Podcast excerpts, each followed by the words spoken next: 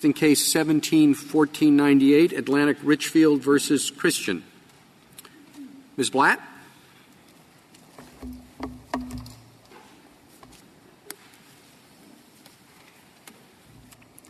Thank you, Mr. Chief Justice, and may it please the court. This case involves whether the hundreds of thousands of landowners on Superfund sites can bring state lawsuits to implement their own piecemeal hazardous waste cleanups. The answer should be no. CERCLA entrusts EPA to protect human health and the environment by developing a remedial plan that protects the whole community. Respondents are profoundly wrong that removing waste is always better than leaving it in place. Superfund sites contain extremely hazardous substances lead, mercury, plutonium, to name a few. Excavation, transportation, and disposal of these substances is risky, not only to neighbors, but the millions of people who live next door to Superfund sites. Whether these risks are worth any benefits should be evaluated by EPA, not juries on an ad hoc basis. Since 2013, EPA has objected that respondents' restoration remedy would thwart more than three decades of efforts of its efforts at the Anaconda site, including by digging up soil that EPA wants left undisturbed and by building miles of underground trenches that would affect an entire community's groundwater. This court should reverse for three reasons. First, Section 113 bars respondents' challenge to EPA's remedy Second, Section 122 bars respondents from undertaking any remedial actions absent EPA's authorization.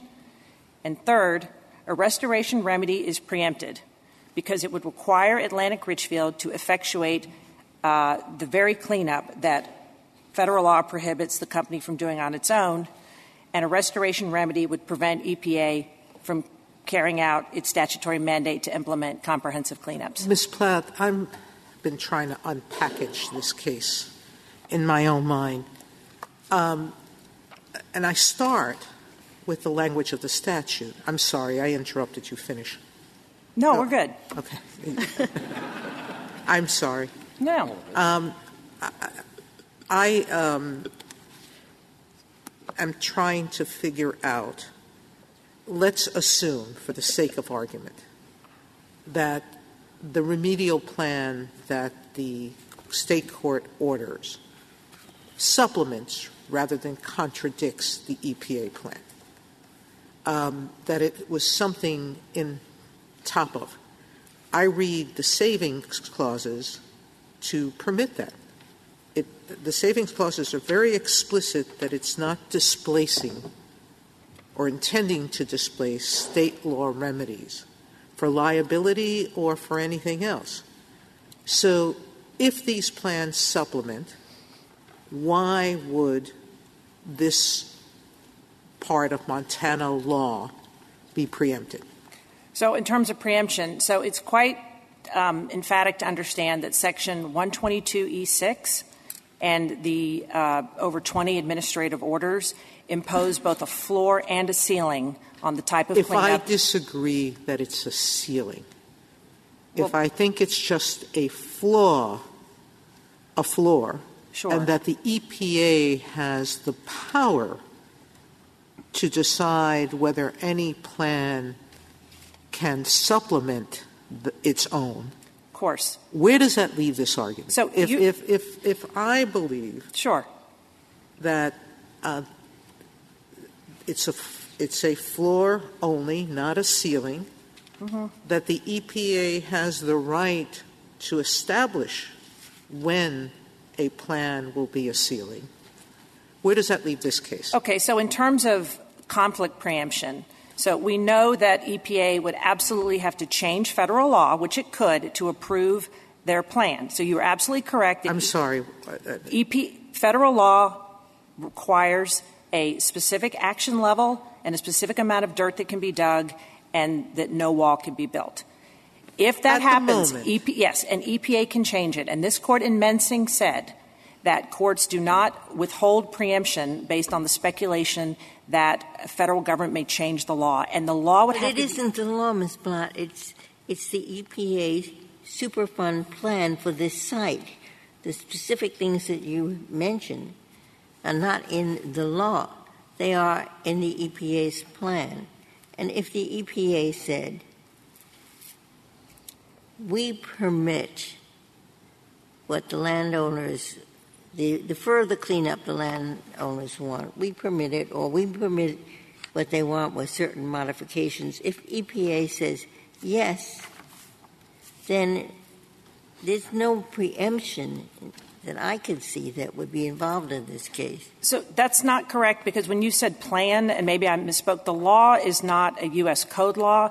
It's a binding administrative order where Atlantic Richfield would incur massive penalties every day if it violated. It's a law in terms of an administrative order that sets forth the plan. Now, Atlantic Richfield cannot carry out that plan without massive fines and violating law. In the order, it says undertaking any action without EPA's approval violates the order. And under ordinary But suppose the EPA approves. The EPA says what you want to do is okay with us, or at least, as was suggested in the briefing, part of what the landowners want is okay with EPA. So all of the uh, pillars of their uh, plan violate EPA's order. And your supposition that EPA could approve it is just not the test under preemption. The test under preemption is whether a party today could independently do under federal law what state law requires.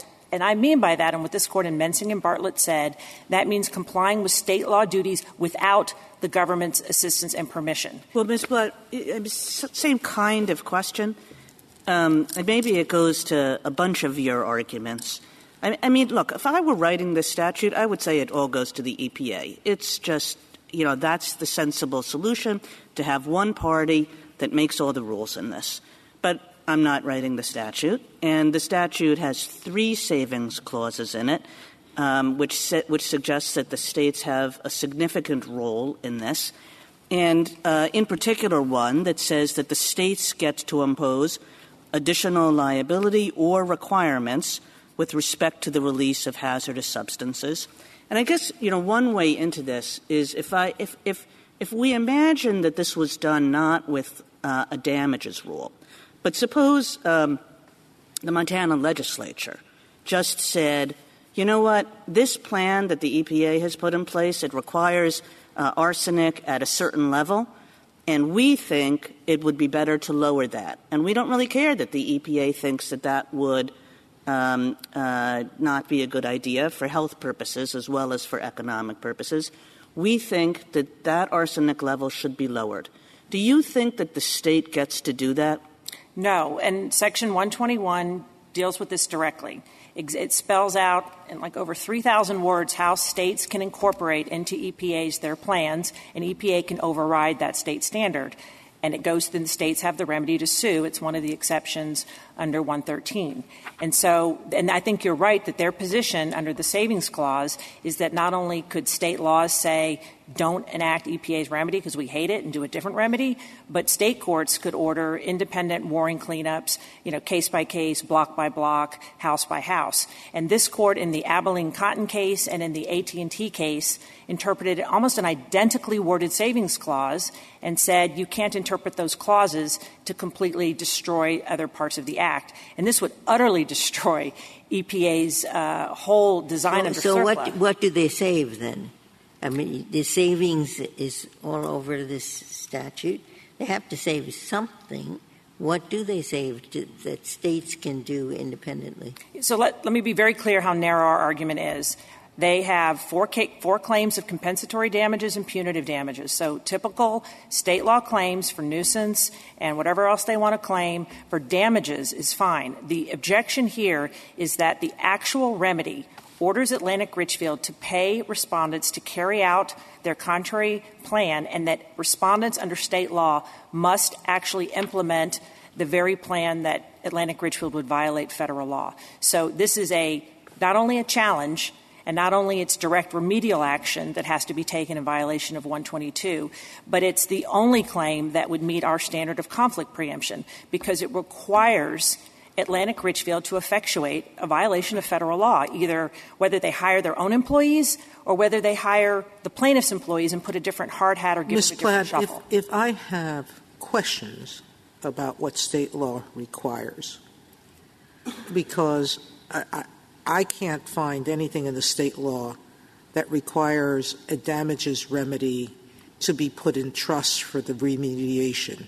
Um, that's what the court below said. I know that's what it said. But I can't find any law that says that's what has to happen.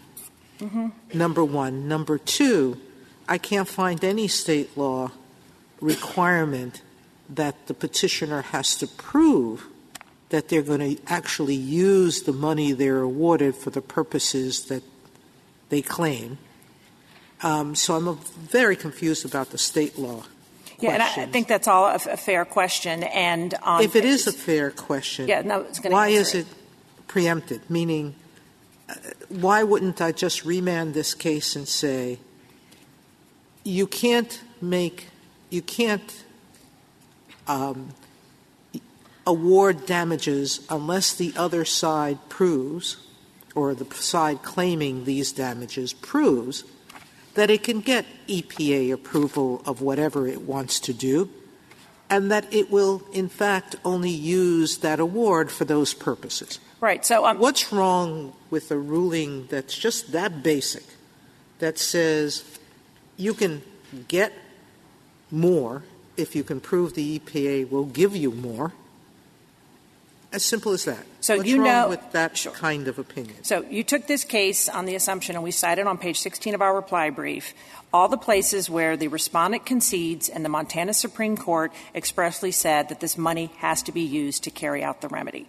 And that's the way this case comes up. If you want to know the reason for Sunburst, it's because of the reasons personal. So if you own a property and love it so much and you don't have any damages, the whole point of the restoration remedy to avoid the windfall is you have to spend the money. So I'm quite confident that I'm accurately stating Montana law and the respondents never argued to the contrary. And in our reply brief, again, we cite all the concessions, including, I think, the opinion below in three places says the money has to go to a trustee and that money has to be spent on the cleanup.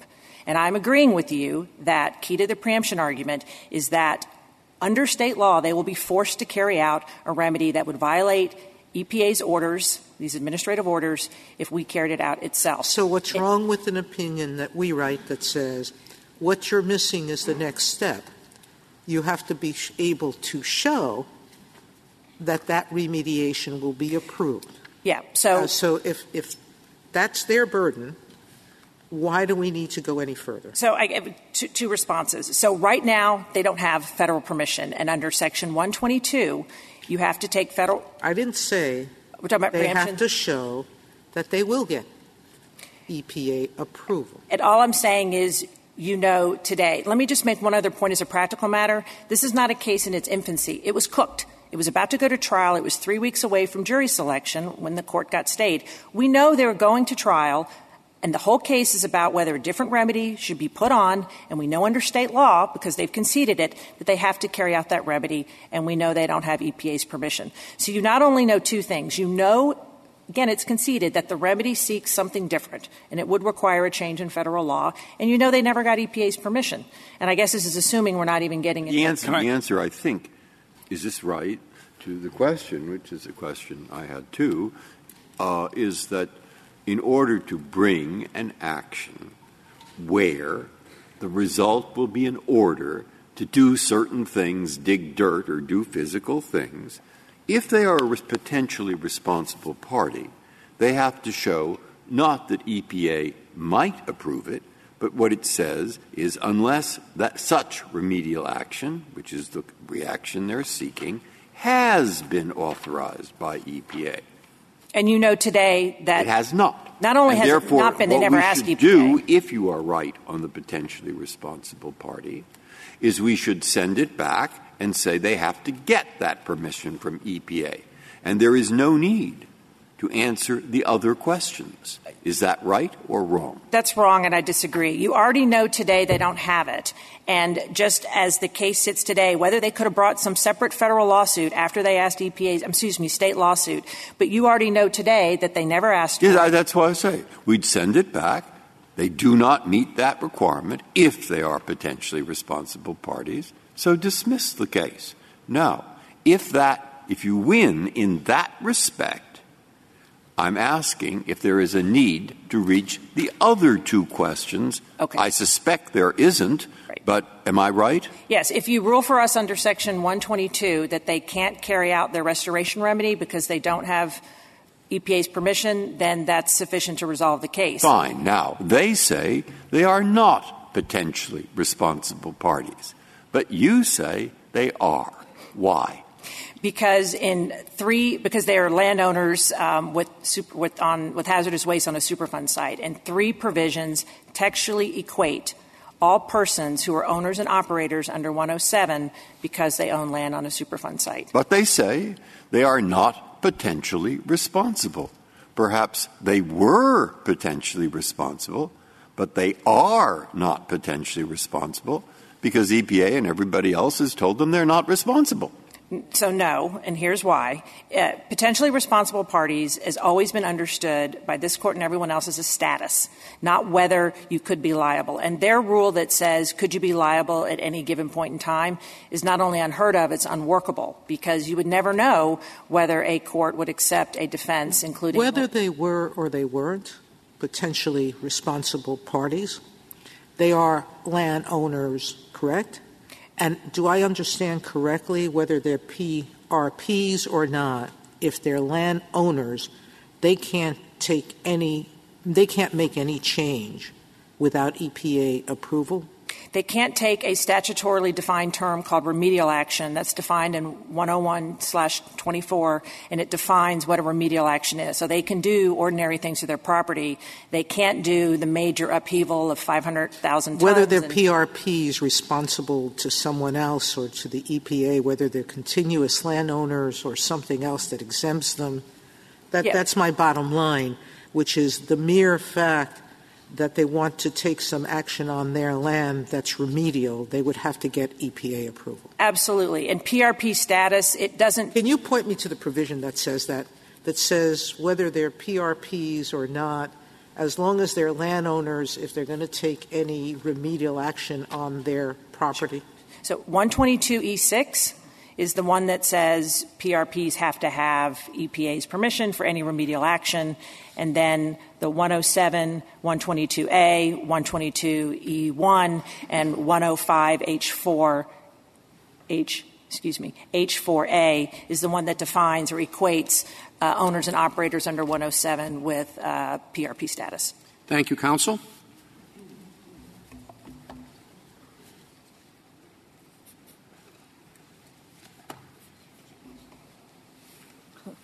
Mr. Michel? Thank you, Mr. Chief Justice, and may it please the Court. The United States is here because the narrow aspect of respondent's suit that is before this Court, namely the request for a distinctive state law remedy under which a jury may authorize a plan to clean up toxic contamination at a Superfund site in a way that conflicts with and in many respects physically destroys the EPA plan selected under CERCLA, squarely conflicts with CERCLA, and would jeopardize EPA's cleanups at this Superfund site and other Superfund sites across the nation. Now, to go to some of the questions that have, have been raised already, this is a narrow, uh, our argument here is narrow. The, the statute does have savings clauses, and we don't dispute uh, that respondents can move forward with their claims for money damages uh, under state law, nuisance and tort, uh, and, and other related theories that don't call into question the, the EPA remedy. And likewise, as Justice Kagan pointed out, there are a number of mechanisms in the statute for states to adopt what are called ARARs, uh, uh, applicable and or relevant and appropriate standards that could be implemented uh, as part of, of the EPA cleanup plan. And I think that goes to a broader point, which is that CERCLA really lays out a two-step process. At the first step, EPA or whatever federal agency is conducting the plan goes through a very reticulated process of getting public comment, uh, meeting with meeting with landowners, meeting with the state, and selects a cleanup plan in uh, in compliance with those procedural and the substantive requirement that they protect human health. Then, at the second stage, CERCLA says. Go and carry out the cleanup plan, and CERCLA erects a Sorry, number of are you agreeing with Ms. Blatt that your plan is both the floor and the ceiling? So I think it, uh, not necessarily in every respect, but I think in the respect that matters in this case it is. Uh, No, and no, I, no, let me, let me go back. Is it always the ceiling? uh, I mean, an EPA. An owner can come to you and say, I want to do more. And you can decide yes or no, right? Yes, absolutely. So it's not always the ceiling. I mean, e- yes, there, and in fact, the statute, as we discussed, as, as Ms. So Blatt discussed are at length, you reading their state, are you reading this remedy as requiring the remediation that's awarded no matter what, with or without EPA approval? I, I think the, the Montana Supreme Court decision implies that respondents could move forward with their claim as it now uh, exists, even if they didn't have EPA approval. And we think that's. How about if they did, if they could get your approval, if they could show that they could get your approval? I mean, if they could get our approval under 122E6, then we wouldn't have a problem with, with the All right, suit. But how about if they're not a PRP? Let's assume they're a contiguous line. There's a whole set of arguments in these briefs by some of them, putting aside whether they're a PRP because of of the statute of limitations, which you know is not very compelling to me. Okay, um, but putting that aside, let's assume that by definition they are a PRP. Um, or they're not a PRP, they're a contiguous landowner that are not a PRP. What about those people? So I think an important distinction is that if they were found to be a contiguous landowner, that would not take them out of the status of being a PRP. That would imply that they're not liable. As All right, so what you're saying is if you're a landowner, you might not be liable because some justices might have a problem with the concept that someone who didn't pollute and doesn't encourage the polluting would be financially liable. And and that's an in- instinct that EPA shares. As we quote in our brief, the EPA has had a policy since 1991 of not imposing liability on residential landowners on Superfund sites. Mr. But- Michaud, if I could ask about the PRP status, um, because there are obvious consequences of labeling somebody a PRP in the way that you suggest that these sites, and they can be sites for decades and decades, and, uh, and deprive people of doing some significant things that they want to do to their land. And the question, I guess, is why do, you, why do we think the statute um, uh, requires those consequences as to a person whom has, who has never been treated uh, as a PRP by the government, who has never been involved in settlement negotiations, who, under reigning law, including the statute of limitations, has no liability exposure. I mean, it would seem a big deal to take a person like that and say, uh, you've lost some significant property rights. Why? So I think two responses. First, I do want to make clear that 122E6, the PRP provision that we're talking about here, only applies to remedial action, and that has a defined statutory definition. It's in 9601A4. Well, I said It- some significant things. It- so, so- so- you know, so- look, that you can still, you know, make a garden. Absolutely. You can still make a garden. Now, as to significant things, I think it does make perfect sense that you wouldn't want somebody who lives on a Superfund site uh, doing things in the earth that will interfere with the EPA remedy. Of, of course, you know, there's, there is on a Superfund site a sort of butterfly flaps its wings problem where if you dig up two feet of soil on your land, you can kick up arsenic into the air, or if you dig a So I trench guess on I, your land. I, I completely take the point that that might have been a sensible policy decision for Congress to make. But as I look at these provisions, the only the, the, the, where this PRP comes from is is is in a section that deals with settlement negotiations, and these people were not ever involved in settlement negotiations. Nobody for a moment considered that they should be involved in settlement negotiations.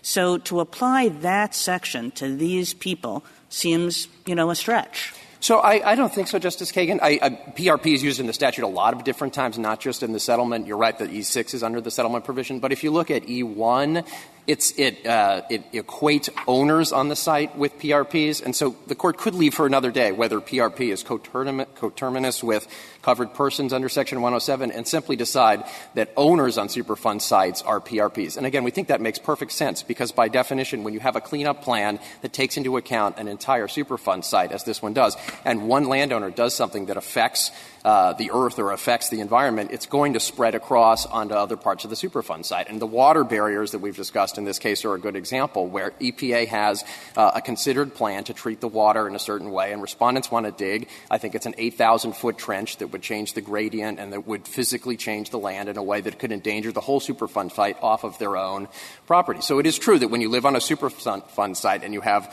large amounts of toxic chemicals, you are more restricted in the kind of land but use. It seems a very indirect way for Congress to have gone about this, as Justice Kagan says, to, in essence, hinder a landowner from doing any significant action for decades. I mean, I think uh, on it's not that strange to see that an owner of a Superfund site, somebody who lives on a contaminated property, is hindered from taking remedial action, which is a fairly significant action, without EPA approval. Of course, EPA can grant approval, and EPA has in other cases granted approval for remedial actions under so Superfund your two sites. answers are one, it's only significant action, and two, EPA could grant approval. Absolutely. It's a, so it's a limited incursion to the degree that it restricts property rights. That's what comes with living on, on a Superfund site, and that's what's necessary to protect. Then, uh, then what is your answer to the question Ms. Blatt was asked? If we say the landowners are PRPs and they have to get EPA permission for any restoration that they want to do, if the court said that, then I don't see that the further questions in this case need to be answered. And I don't see any reason to get into preemption. I agree with you, Justice Ginsburg. You could resolve the case uh, by, saying that respondents are PRPs who need EPA authorization and don't have it, and therefore their, their claim fails. What do we do about the government's um, prior representations that permission might be granted for something like this?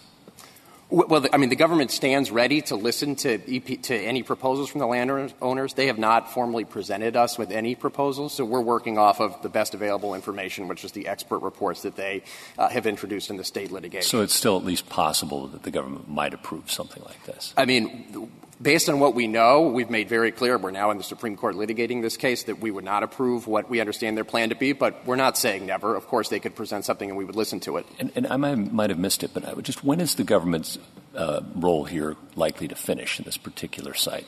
So I think the government, the ongoing remediation will continue through 2025 is the latest, is the latest projection. It may be that, uh, you know, there are continuing operations beyond that, but the active site remediation we expect to continue through Is there, 2025. is there a takings claim, do you think, that arises from the government's um, position that uh, any remediation efforts for a period of, I guess, 45 years um, is prohibited by landowners?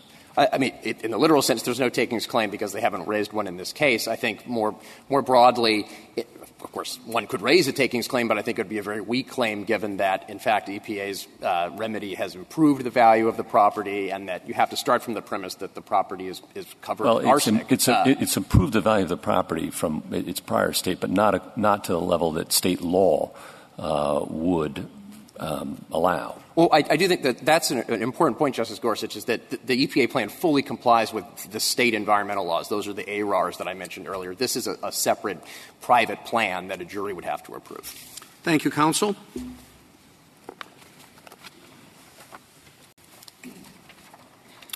Mr. Palmore? Thank you, Mr. Chief Justice, and may it please the Court. This Court lacks jurisdiction, but if it finds it has jurisdiction, it should affirm. Briefly on jurisdiction. The decision below affirming denial of summary judgment on one damages theory and remanding for trial is non-final. This Court has exercised review over Montana supervisory writ decisions only where reversal by this Court would end the case entirely. That critical condition is absent here. On the merits, this Court held and explained in CTS versus If that CERCLA does not establish a comprehensive remedial framework. Instead, it leaves untouched state judgments about causes of action and the scope of liability for property damage. Montana, like many other states, has made the judgment that one who puts toxic materials on another person's property is liable for trespass and nuisance, and that a measure of recovery is the cost of removal. Nothing in CERCLA bars that core exercise of state authority to vindicate private property rights. ARCO's invocation of Section 113H fails. That's the challenge provision because it doesn't apply in federal court, and even in federal court, it doesn't apply to state law claims. ARCO fares no better on Section 122E6, the PRP provision, because the landowners here are not potentially responsible for anything because they face no possible liability. And that provision certainly cannot be read to give EPA the vast power that it seeks, the ability to control forever the removal of a shovelful of dirt from a private landowner's backyard. There's no basis for preemption either. CERCLA establishes a floor, not a ceiling, on environmental remediation, and in several provisions makes clear that Congress wanted to leave state law in place. Nor is there any impossibility. The duty that ARCO breached was the duty not to pollute. Nothing in federal law required it to do so. Justice Sotomayor? Um, I, I, I still have a problem, which is, seems to me that if you go on a piece of, if you own a piece of land and you know the EPA has been fixing it up, that whether you're responsible financially for the cleanup, that you shouldn't be able to interfere with the EPA's efforts.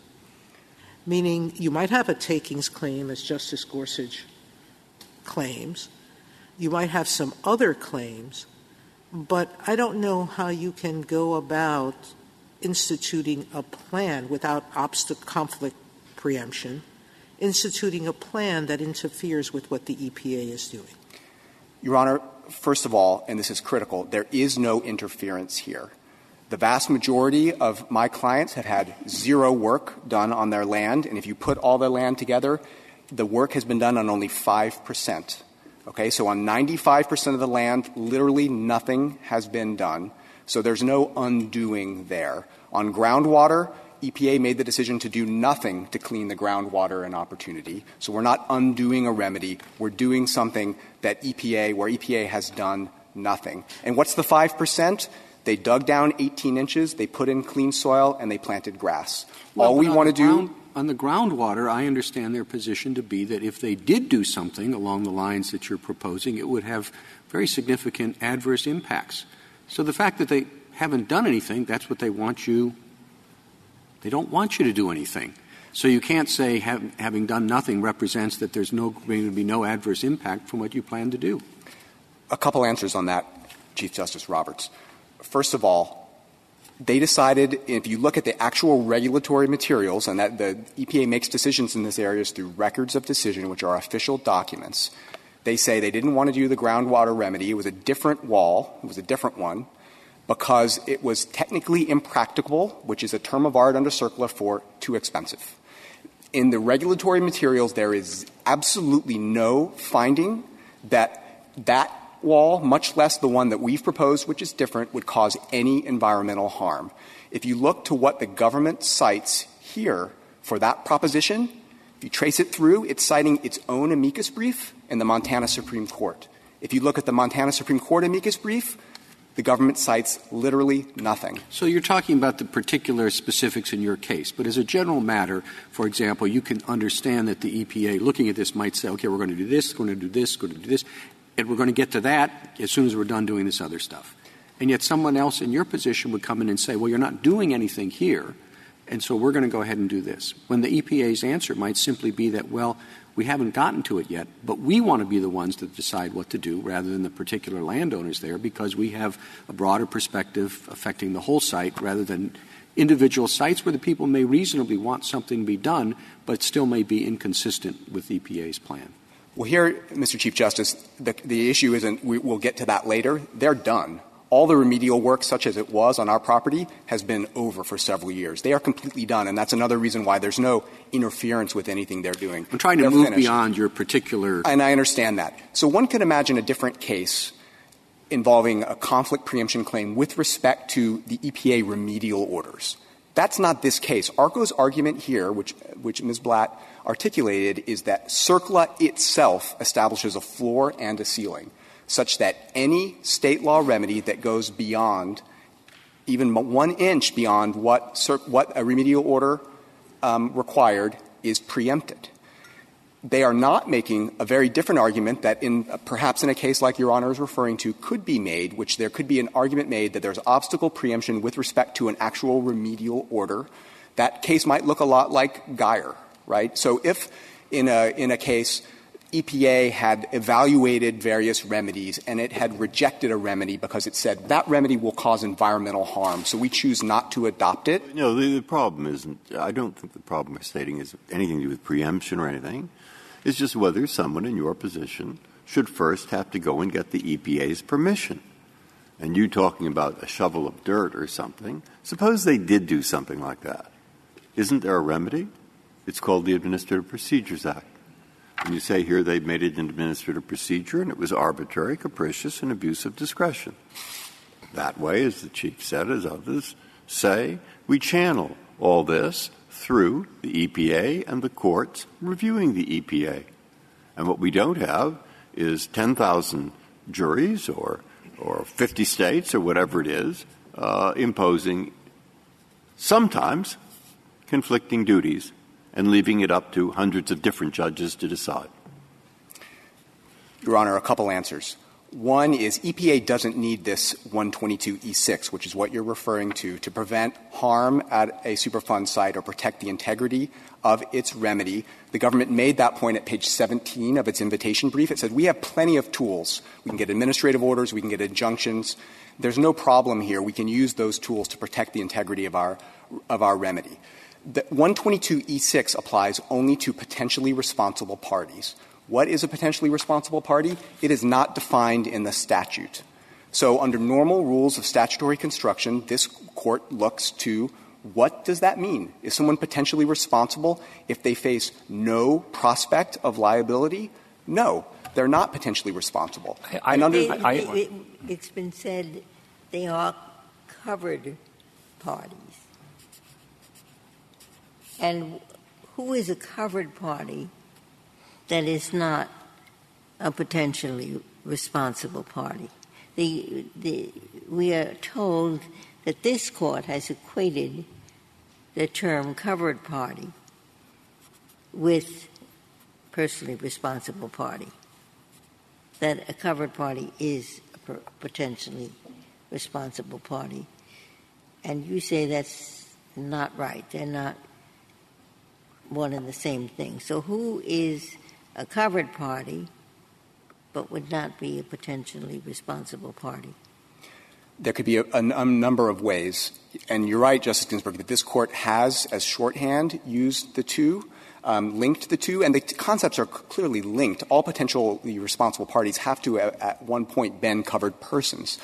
But a covered person would include a residential landowner with certain exceptions. Justice Sotomayor, you asked about the contiguous landowner defense. If you look at that, that is a carve out from the definition of owner. So someone who establishes the requirements of that carve out is not even an owner. So under ARCO's view, where all owners under Section 107 are potentially responsible parties, those who satisfy that defense and the bona fide purchaser defense aren't even owners. But more importantly, Congress could have said in 122E6 all 107 covered parties have to get EPA permission in order to remove toxic waste for ar- arsenic from their land. It didn't say that. It said potentially responsible parties. It used a different term. Well, it did. It did, Mr. Palmore. But under your theory, how would you decide whether somebody is a potentially responsible party? It sounds like you would need a court adjudication to do that, and that seems unlikely that Congress meant for that to happen. Well, Your Honor, I don't think it would necessarily need a court adjudication. And in fact, the statute puts the onus on EPA, this is section 113K2D, to notify, identify, and notify all potentially responsible parties as early as it can before taking any removal action. So here we're talking about in the 1980s. It's on them to identify potentially responsible parties and send them a letter. And when there are settlement negotiations, and you referred to this in Section 122, they have to identify all potentially responsible parties and include them. They so never. you're saying that even in the absence of the statute of limitations issue, these would not be potentially responsible parties because the government is subject to a kind of estoppel principle? I'm saying that if there's some concern about how will we know who a potentially responsible party is, the government has tools to at least put people on notice that it thinks they are potentially responsible parties. Now, of course, it might be wrong. But in, this case, though, We never got any of those kinds of notices. In the district court in this case, the government's brief said, we take no position on whether these landowners are potentially responsible parties. They are they they own land that contains hazardous substances. I thought that potentially responsible parties are people who own land, whether they have any fault or not, but their land does contain hazardous substances. It does, Justice Ginsburg, and that makes them owners under Section 107 unless they are carved out from that definition by one of the defenses that we were talking about. That makes them owners, but 107 does not use the phrase potentially responsible party. And I think there's a, there's a critical kind of elephants in a mouse hole aspect to this argument. Section 122, and we reproduce all of it in the appendix to our brief at 50A through 80A, is all about settlement. If you read it front to back, it's all about settlement. And they all Ms. Blatt, as I because I made that point to her, and I thought that she said to me that there are other places in the statute which use the term potentially responsible parties, so that's not all about settlement? There are a few others. Most of them refer back to the settlement provision, but I think that explains the purpose of 122E6 and also explains why it should be read according to its ordinary plain terms, which potentially responsible means potentially responsible, means like someone who could be liable, which is that when there are settlement negotiations and EPA has notified all the PRPs of the settlement negotiations and included them, something they've never done here, we've been excluded, then they don't want these, these parties who face possible liability and therefore are in settlement negotiations to go off and do their own remedial. You think a party could be potentially responsible at one point, but then at a later point uh, cease to be potentially responsible? Absolutely, Your Honor. I do think that. And that's what, that's what inherent would, in the. What sense would that make with respect to a rule limiting uh, the ability of that party to engage in remediation that's not consistent with the EPA plan? Because, Your Honor, first of all, that's the way statute of limitations work, right? Parties get repose when the statute has passed. And I think you have to understand the implications of the contrary position, which is you ask, someone asked the question, when will this plan be over? It's already over on our land. The plan overall is targeted to be completed in 2025, but it's never over because all of the arsenic and other contaminants will not be removed, there is a five year review process where more remedial action could be taken. ARCO could be required to do it, and that will go on literally forever. So the argument on the other side is that EPA has a permanent easement on my client's property requiring them to store ARCO's arsenic and lead forever unless we get EPA permission to remove it. Can I go back to Justice Kagan's question for a second? If EPA notified landowners early on that they were all PRPs and you disagreed, how would that be resolved? Well, I think we, we would then, I think it kind of depends on how it comes up here. This PRP issue is coming up in an odd posture in this case because I think it's critical to point out that what we're talking about here is one, a, measure of damages, right? These are trespass and nuisance claims. And under Montana law, we have the default is diminution of value. But if we can establish that we have personal reasons for wanting to stay on our property and, and remove the arsenic, then we can get this other measure of damages, restoration damages. And then it comes in, ARCO has argued that as like a defense to, to that. Um, I think her question went to it would be odd to think that the statute creates uncertainty about who is subject uh, who is a PRP and who isn't, given who needs to get approval from EPA to do improvements on the land. You would want certainty at the front end.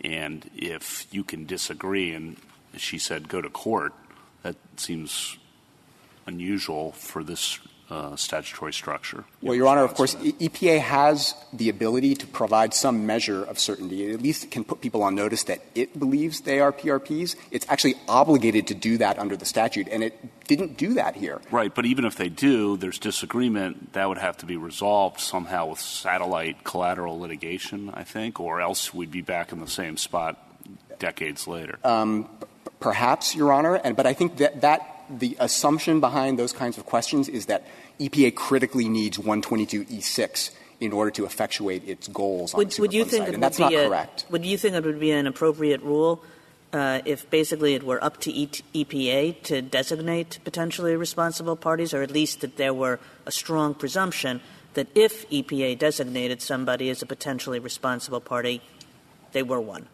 I, don't. They certainly don't have the power to do it unquestionably because it's it's a defined term under the statute. So they did send us such a letter as a litigation filing, as a letter to counsel right before the cert petition in this case was filed. And so I don't think that that's not binding because um, they're wrong. We're not potentially responsible parties, and it also came decades after they were supposed to do that, and they've never treated us as potentially responsible parties.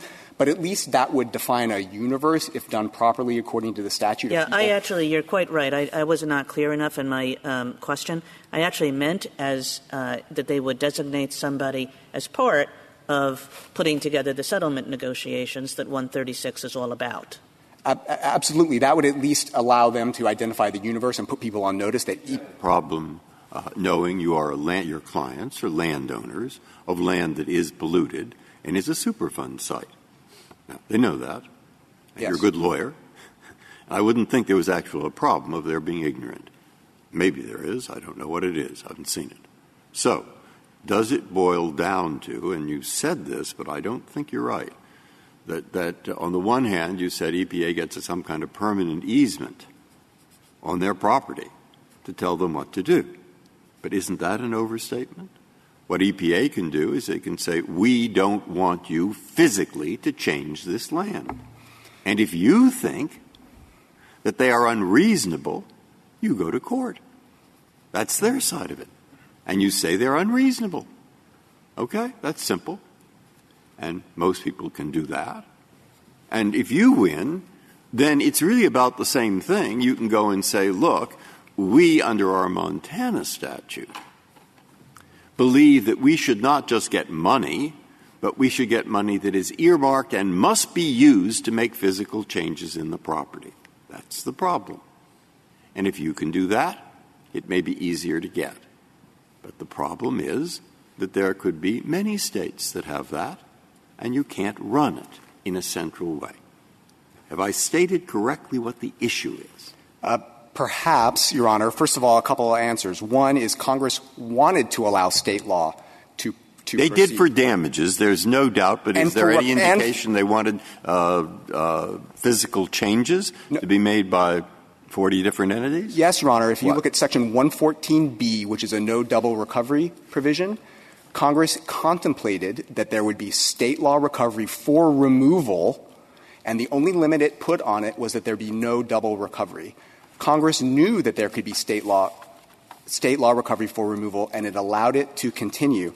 And also, I think the, the, the But what, Mr. Palmore, of the argument that what the state court might order conflicts with what EEOC, with what the EPA.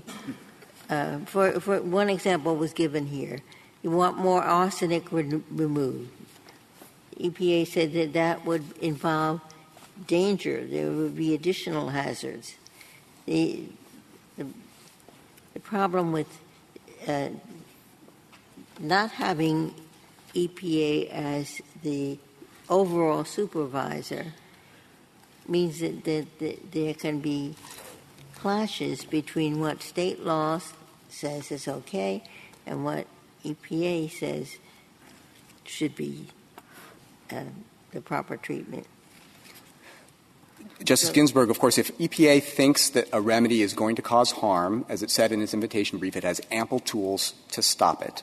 Second of all, there simply in this case, that might be an issue in another case. In this case, there is no such finding in any of the regulatory documents of, of environmental harm. They just said, we're going to go this far and no further. They didn't reject any, uh, they didn't reject our permeable wall to clean the groundwater. They didn't say we can't do 24 inches. Much less did they say that any of those things would cause environmental harm. Um, so in, a, in one can imagine. becomes a moot question if it's your obligation to ask them. Meaning, if you are a PRP and that's what we conclude, it would be your obligation to ask them for permission. So if Ms. Blatt is right that the award here, assuming you were to get one, were conditioned on you being a PRP and any action you took had to be approved by the EPA, what damage does this do to you? That would be a you, question. You would have administrative remedies to challenge their denial of any activity you wanted to take. That would be litigated by a court, but at least there would be clarity. Landowners on supersite funds, before you interfere with the EPA, get their approval. Or before you attempt to, or before you attempt to do anything, get their approval. What's wrong with such a rule?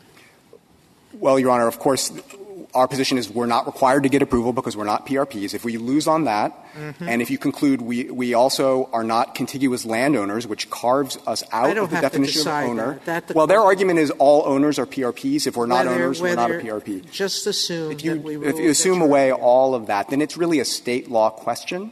This is a state law question. No, it's not a state law question. We would hold that it would, it would conflict with federal law, with federal rules, if you go ahead with that, with remediation without EPA approval. You are a PRP. And conflict preemption stops you from taking any actions that are not approved by the EPA. Period. End of case. The reason that would be a remand question, Justice Sotomayor, is because we haven't asked the EPA for that permission because we've, we don't believe we are PRPs, and in fact, EPA itself took no position on whether we are PRPs in this very case. So we might be able to get in the district court in thought their Montana. whole brief said you were. In the district court in Montana, the U.S. government said we take no position on whether landowners here are PRPs. Their position has changed dramatically over time. What I'm saying is we had never had any reason to seek their permission. If you were to hold that we need their permission, then we, A, we might get it. They've said before that they are aspects of our plan they could approve. And B, to the extent that there's uncertainty about that, that is a state law question because, again, all we're talking about here is No, whether it's not a state law question. it's, in, it's a We federal have said question. there's a conflict. It's a federal It's question. a federal question embedded in a state law question. Because the state law question is do we intend to use this money to clean up our land? And that prevents windfalls. That's the, the Montana Supreme Court's decision in Sunburst. What they're saying is, well, you may not get EPA approval to clean your land, so you wouldn't actually be able to do it. How that uncertainty, that possibility of need for EPA approval would be factored in to the damages calculation is a state law question. If I could return to Justice Breyer. Well, okay, um, before you do that, um, I, I just was hoping you might return to Justice Ginsburg's question. And let, let's suppose, for the purposes of this hypothetical, that you're, you're not a PRP, um, but that EPA thinks that some aspects of your plan would interfere with its interests. You said that the EPA has plenty of tools available to it in that scenario to address any conflicts. Can you be specific about what EPA could do to take care of its interests in that scenario? Yes, Your Honor. And I, I, you don't take Because my word- 122 won't work, right? You don't have to take my word for it. You can look at page 17 of the government's invitation brief in this case, where it said you don't need to take cert on this PRP issue because we have plenty of tools in order to safeguard the integrity of our remedial plan. Those are under Section 106. It can seek administrative orders. It can seek injunctions. There are plenty of tools it Can can, it do that even with respect to somebody who's not a PRP? Absolutely. If, if someone is going to do something that's going to release toxic substances into the, onto their neighbor's property or into a creek or something, then they have plenty of tools to address that. They don't need this, this ongoing supervision. And uh, that ties into uh, a part of Justice Breyer's question, which I didn't ask yet. I think the answer yet, which is you were asking about, well, couldn't they get approval, and why is this, why is, would, might this be a taking? It depends on what the default rule is, right? Where does the property right lie? Does it lie with, lie with EPA, or does it lie with the landowners? Under Montana law, we have a right, a wrongdoer has put arsenic on our land, and we have a state law right to get a judgment sufficient to remove it. It's not, that's not applying the CERCLA health standard, that's applying bread and butter Montana property law. Am I right that your answer to Justice Gorsuch's question really just uh, turns on who has the burden? Under your theory, EPA has the burden to initiate proceedings. Under the uh, other side's argument, the landowner has the burden to go to EPA first. Is that an accurate way of looking at it? That is, Your Honor. So they, the, the, the presumption is we are private property owners, that we have control over our own property, and we can remove arsenic on our own property if we want to. Nothing in their 122E6 argument. Questions whether CERCLA displaces that Whether CERCLA displaces that forever. Right, Right? A thousand years from now, under their view, we would, if we wanted to remove a shovelful But of dirt. either dirt. way, sorry to interrupt, either way, EPA would have the say. It's just whether EPA initiates or you go to EPA. I think you just said that. Yeah, but I think the default rule is critical, right? I mean, we have the bundle of property rights, Yeah. and if we, you know, commit uh, an environmental offense, then EPA as a regulator can use What its would the power to government after have to show? What's the, what would, what would the uh, test be? What would the legal standard be? If, if they went after us, it would be a violation of, of, of CERCLA. These are the, this, this is what, and the government itself took the position that those tools are fully adequate here to protect the integrity These of the things are likely to be pretty complicated, and if we, if one way, it's central. Everyone goes to EPA, and there's a central reviewing court. The other way, you want EPA to go to any place where a landowner uh, has a law and uh, in his favor that lets him do some things, and EPA is going to have to prove that this particular thing in each of these cases is uh, a, a, CERCLA violation, which is already a standard that's. Uh, uh, it might not. It might just be an interference with their plan. It might just be uh, raising the cost of their plan. It might be who knows. I'm not an expert in this. But that's, that, that's the question. How did Congress want this to work? Right, and one could imagine Congress writing a statute to give EPA complete control. And but they it- might have used the words potential responsible person has to go to EPA, and by that meant that those people who live on owned property on a toxic waste center. That's what they argue. Right, Your Honor. Their position is that every single private property landowner in this vast 300 square mile Superfund site has to get their permission to remove even a shovelful of dirt. No, I don't know No, but that's they- the That is page 34 of the blue brief. ARCO says remedial action covers virtually any physical action with respect to hazardous waste at the site, including storage, excavation. It has a list there. It's virtually anything.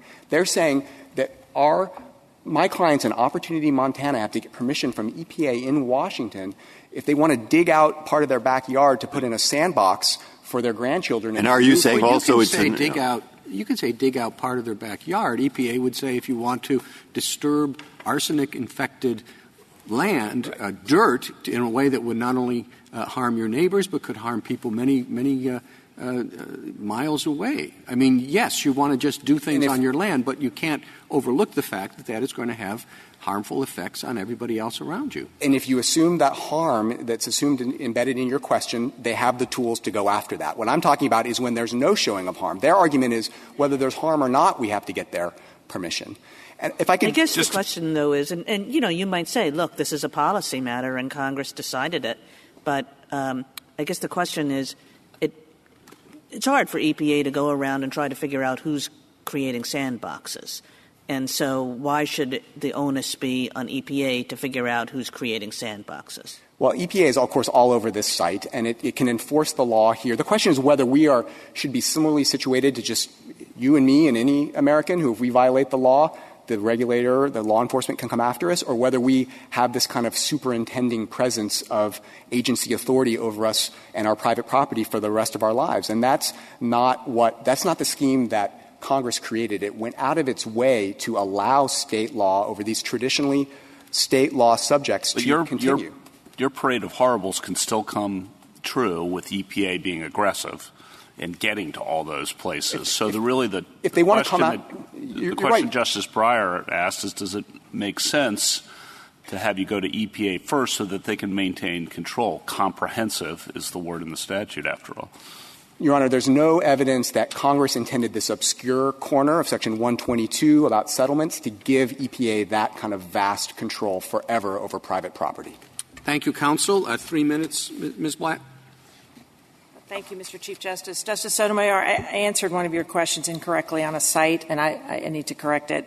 Um, section 107Q1, capital A, 3 through 5, is the contiguous landowner provision that says if you live on a Superfund site, no matter what, you have to make sure you comply and not interfere with EPA.